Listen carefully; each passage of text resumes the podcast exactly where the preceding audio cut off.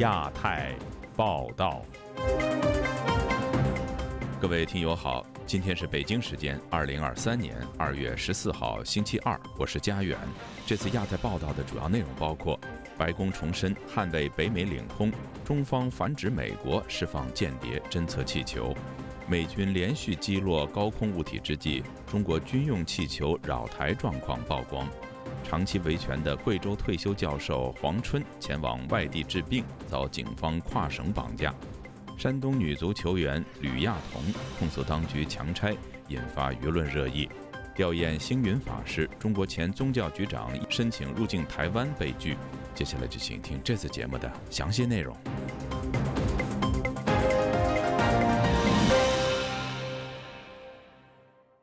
自中国间谍气球侵犯美国领空并被击落后，上周末美军又在北美上空连续击落了三个不明飞行物体。与此同时，美中两国围绕气球事件的紧张关系也日趋升级。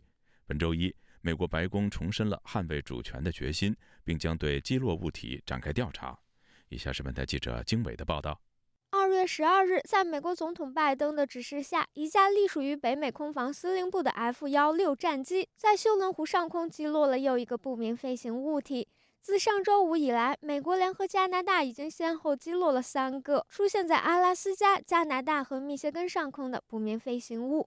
当日晚间，五角大楼官员就此前击落的高空飞行物体召开了非公开简报会。官员们表示，相关物体未被评估为具有军事威胁，但仍存在飞行危险。官员们的回复由本台记者代读。美国负责国土防御和半球事务的助理国防部长道尔顿说：“但来自中国的间谍气球当然不同，因为我们确切的知道它是什么。”北美空防司令部司令兼美军北方司令部司令范赫克表示：“美军无法确定周末发现的不明飞行物是什么，也尚未确认这些不明飞行物的动力来源。我们称它们为物体而不是气球是有原因的。”当然，在南卡罗来纳州海岸发生的中国间谍气球事件，那显然是一个气球。我会犹豫，并且敦促你不要将其归因于任何特定的国家。我们还什么都不知道呢。自二月四日美军击落闯入美国本土领空的中国间谍气球以来，两国之间的紧张局势频频升级。中方多次指责美方滥用武力，反应过度。本周一，中国外交部发言人汪文斌在例行记者会上，不仅否认日前被击落的中方气球是出于军事行动，还指责美国气球非法进入别国领空也司空见惯。仅去年以来，美方高空气球未经中国相关部门批准，十余次非法飞越中国领空。针对中方指控，白宫国家安全委员会发言人科比周一早间接受美国媒体采访时表示，美国正在与盟国分享日前被击落的中国间谍气球的情报，并反驳了中方说法。指控完全错误，我们绝对没有让气球飞越在中国的领空。十三日下午，科比在白宫新闻简报会上再次指出，美国能够确定中国正在运行一个用于情报收集的高空气球计划，该计划隶属于中国人民解放军。他说：“These objects could have and：“ 这些物体很可能已经在其路径的某个点上经过了潜在的军事地点。”此外，科比还表示，白宫联合国务院、国防部和联邦调查局正对中方气球进行共同调查，并分享情报，还将继续向国会发布相关情况简报。参议院外交关系委员会主席梅嫩德斯在回复本台查询时表示：“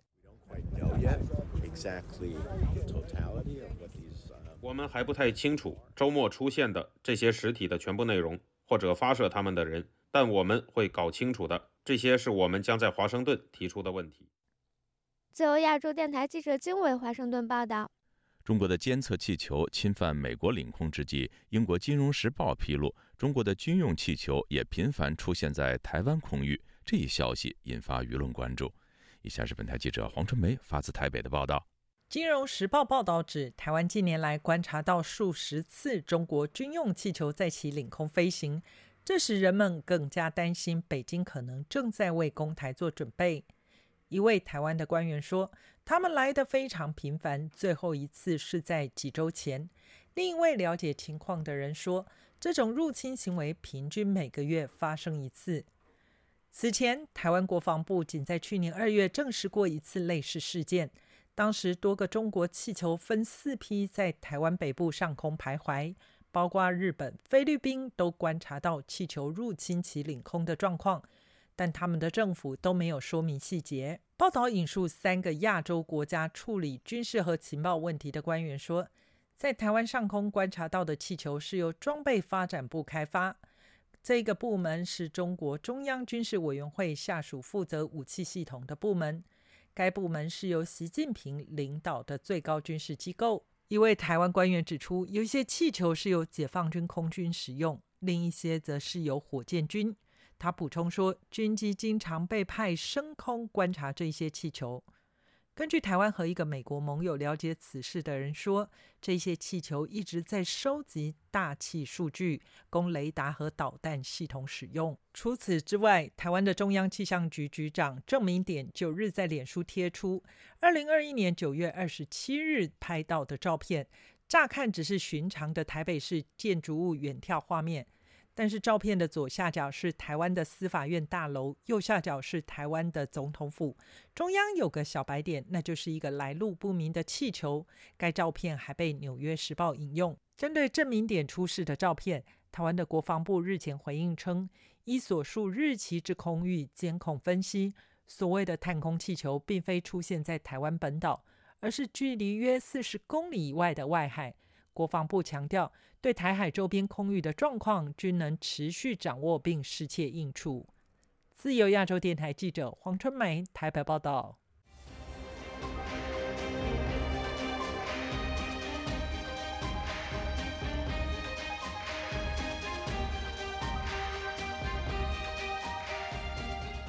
贵州民族大学退休教授黄春上个星期五在上海浦东新区的一家酒店被当地和贵州维稳人员绑架，并连夜带回贵阳市的职工医院。黄春本周一告诉本台，大学保卫处、街道办和派出所警察三个部门限制他的自由。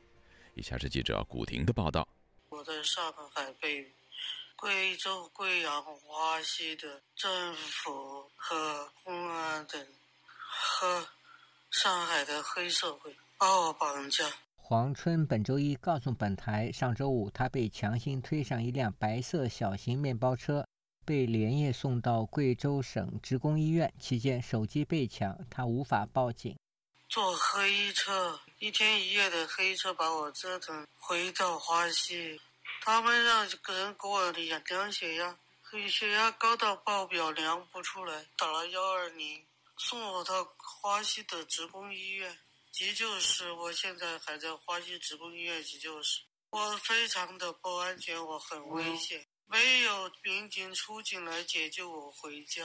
本台记者就此致电贵阳市花溪区西北派出所查询黄村的情况，接听电话的警察说不清楚。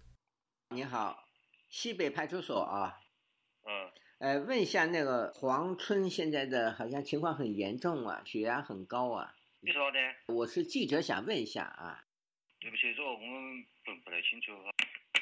派出所警察说完就挂断电话。记者致电负责看守黄村的西北街道办事处中支办主任张建国。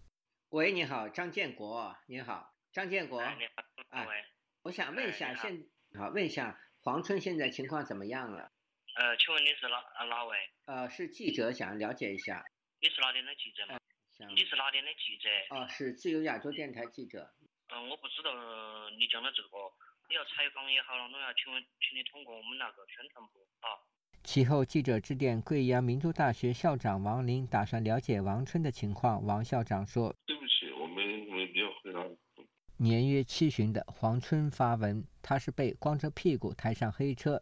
绑架者连夜冒雨开车回到贵阳，躺在病床上的黄春告诉本台，他目前的状态很差，人在医院急救室内，三个部门人员看守他。我现在的血压是一百零五、一百八十一，我在这儿住了两个晚上了，每天三个单位，原来三个单位分开，现在是三个单位统一在这守护着我。一个是华西西北街道书记周希亲自带人在这守我，还有民大保卫处的，还有派出所的，寸步不让我离开。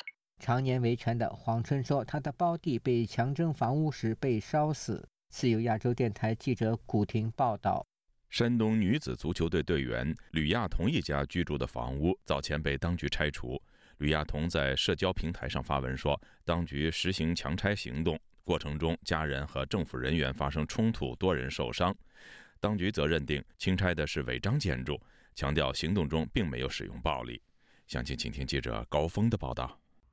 山东省烟台市当局二月十日清晨到莱山区一户人家采取清拆行动。视频显示，当局在房子门前拉起警戒线，街道办人员与住户一家发生口角和推撞。我们要去看执法证，干什么？干什么？干什么？发布视频的山东省女子足球队成员吕亚彤接受本台专访时表示，自己位于莱山区的老家被当局强拆，父亲、哥哥和妹妹等家人在冲突过程中受伤。出现在我们视频里的至少有呃二百以上人，首先要闯入我的家，我们就是拦住他们不让进我们家。然后后来，他们把我们家所有人进行强制的排离、拖拉拽的形式，以五六人以上对一个人的形式，他们没有出示任何的执法证明。吕亚彤表示，家人在春节前已收到拆迁通知，正申请行政复议，仍然没有结果，当局就采取行动。强拆行动展开之前，老家已遭断电。是他们出动了两台大型挖掘机。因为我家的不是有果树嘛，因为是大型挖掘机，路不够宽，他们就压着果树走。拆除的过程中，把所有的果树都均已损坏。我家的所有所有所有的畜牧无家可归，我家厕所也被拆了，呃，拆了，水也给断了，无法正常生活。在二月十日的清拆过程里，当局有没有违反程序，以及街道办人员有没有使用不当武力，目前还有待查证。不过，事发后，莱山区当局通报说，经调查核实，吕亚彤家房屋及建筑物总面积七百六十平方米，其中有证房屋面积仅一成左右，私自搭建的洋棚、库房等则达到六百七十六平方米。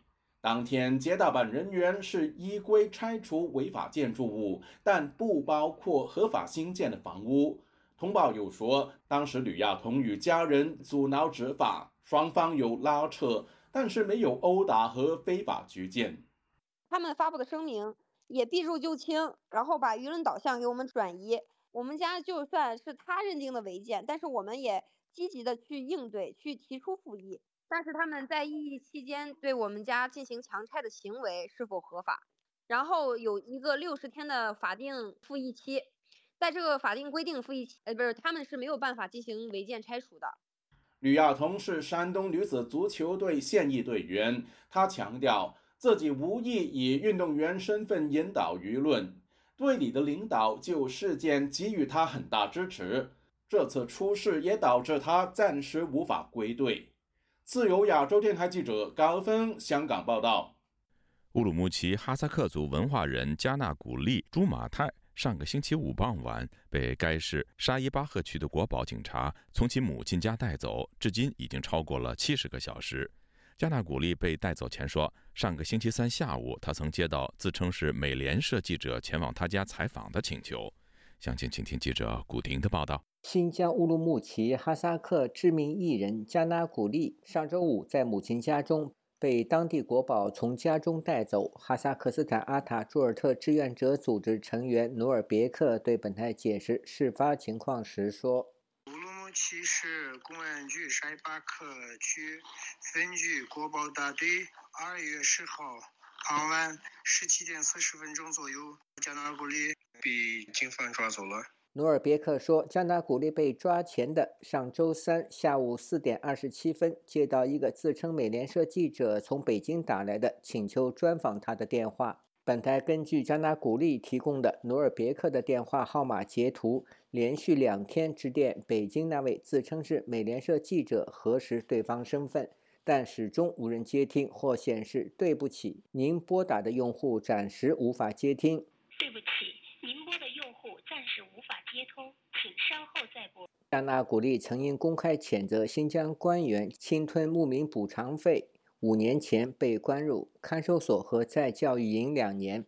中国护照和哈国绿卡被没收，今年一月份更被警察恐吓要抓他。此次加纳古利被捕前，当地国宝致电加纳古利上门约谈，被拒绝。以下是加纳古利与公安的通话截录。我不要你们入户，我不要任何。我明确的跟你说说一下吧，徐警官。我不要社呃入户，我不要管委会入户，我更不要区委的、什么政法委的、什么其他的，我不要。那你要啥？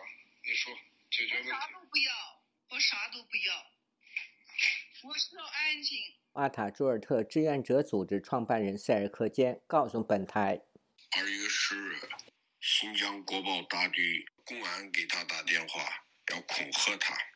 然后他们派了两位哈萨克警察去了他母亲的家，把加纳尔古里朱马泰从他母亲的家强行带走了。据介绍，加纳古利持有哈萨克斯坦绿卡，他毕业于哈萨克国立大学。并担任哈萨克斯坦中央电视台编辑，曾为中国中央人民广播电台哈萨克语编辑部、新疆人民广播电台哈萨克语编辑部制作了长达一千多个小时的文化节目。二零一七年，乌鲁木齐官员以加纳古利获奖和邀请他回新疆商讨示范区及签字为由，使其回国，未料被以涉案的理由送入在教营达两年时间。自由亚洲电台记者古婷报道。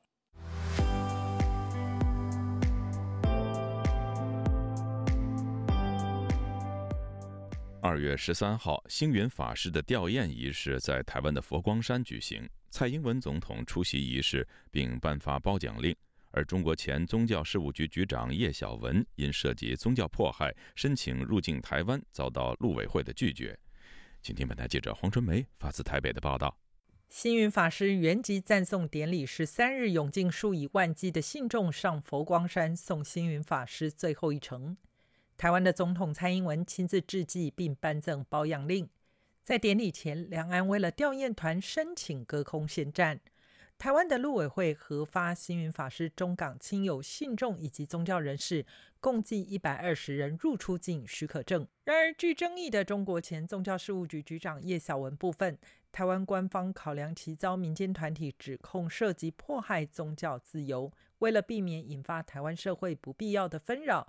并确保典礼顺利圆满完成，因此袁立未予同意其入境。台湾的阁魁陈建仁出席赞颂典礼后，接受媒体联访，回应表示：中共官员由于他们没有遵照啊尊重我们以往已经建立好的机制来提出申请，所以呃这一个调研团啊没有提出这样的机制啊让我们来。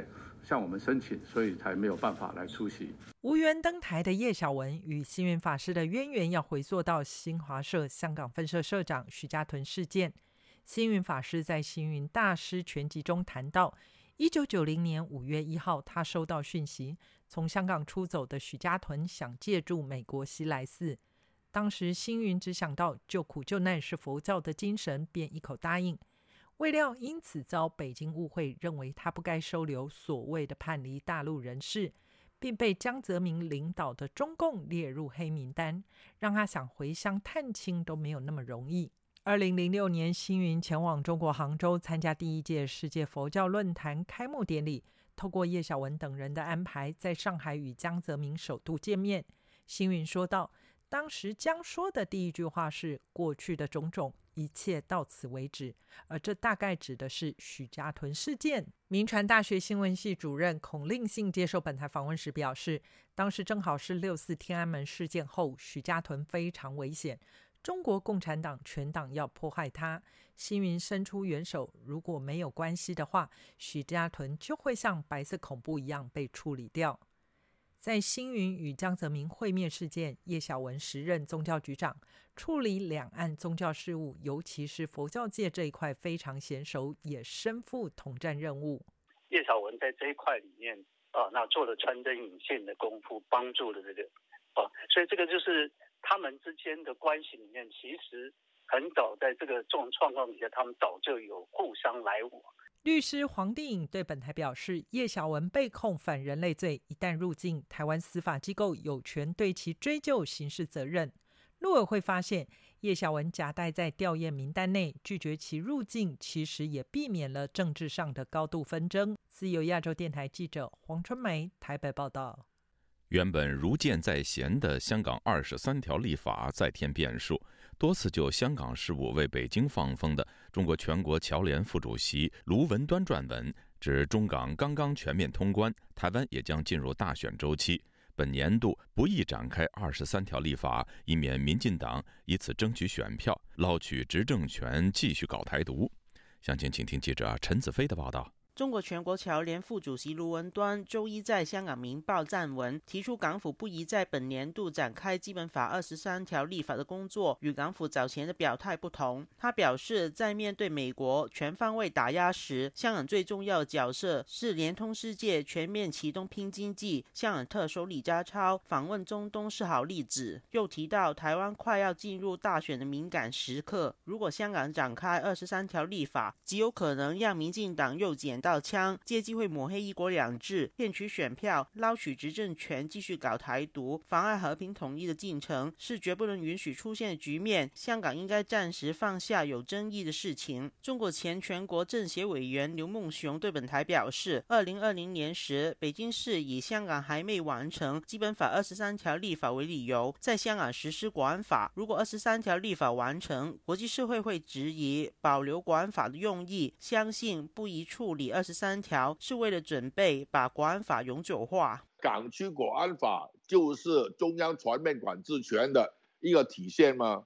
那是你人大常委会搞的港区国安法，当然是比二十三条立法强得多嘛。如果二十三条自行立法之后，港区国安法的存废就成问题了。所以卢文端背后这股势力想要。把港区国安法去永久化，保持一种所谓高压态势，这是不是目的？他表示，虽然卢文端不是官员，但按照中国官场文化，官方意见也会用个别人士的名义发表，也是代表官方。一下子啊，用官方的名义啊发表了，恐怕变成他们再回应啊比较尴尬，所以呢，用卢文端的名义发表，测试一下各方面的反应。中国政治学者陈道颖表示，有了国安法后，香港的局面稳定。有关的建议显示，北京现在需要香港保持稳定，拼经济。拼经济是个优先选项，不再希望有其他因素来干扰香港的这样一个稳定的状态。如果现在提出二三的立法，势必可能会引起社会的反弹。就从外部来看。可能对香港的观察这种观感，可能又增加一些不确定性的因素，对他这个拼经济呢，可能会造成节外生枝的影响。时事评论员双普表示，二零一九年的习五条和香港反送中抗争对台湾选举有一定的影响力，相信北京已吸收教训，不想二十三条立法再成为影响台湾选举布局的议题。打台湾不如买台湾。买台湾不如骗台湾嘛？王沪宁现在有个命令是要吹一个新的骗术出来，就是中国的一国两制台湾方案，促进两岸的统一，用骗的方式是最好的。那如果现在你把香港二十三条立法的话，那就等于破功了。王沪宁未来可能几个月之后推出这个一国两制的新方案来做一个铺垫，不要无风起浪。就亚洲电台记者陈子飞报道。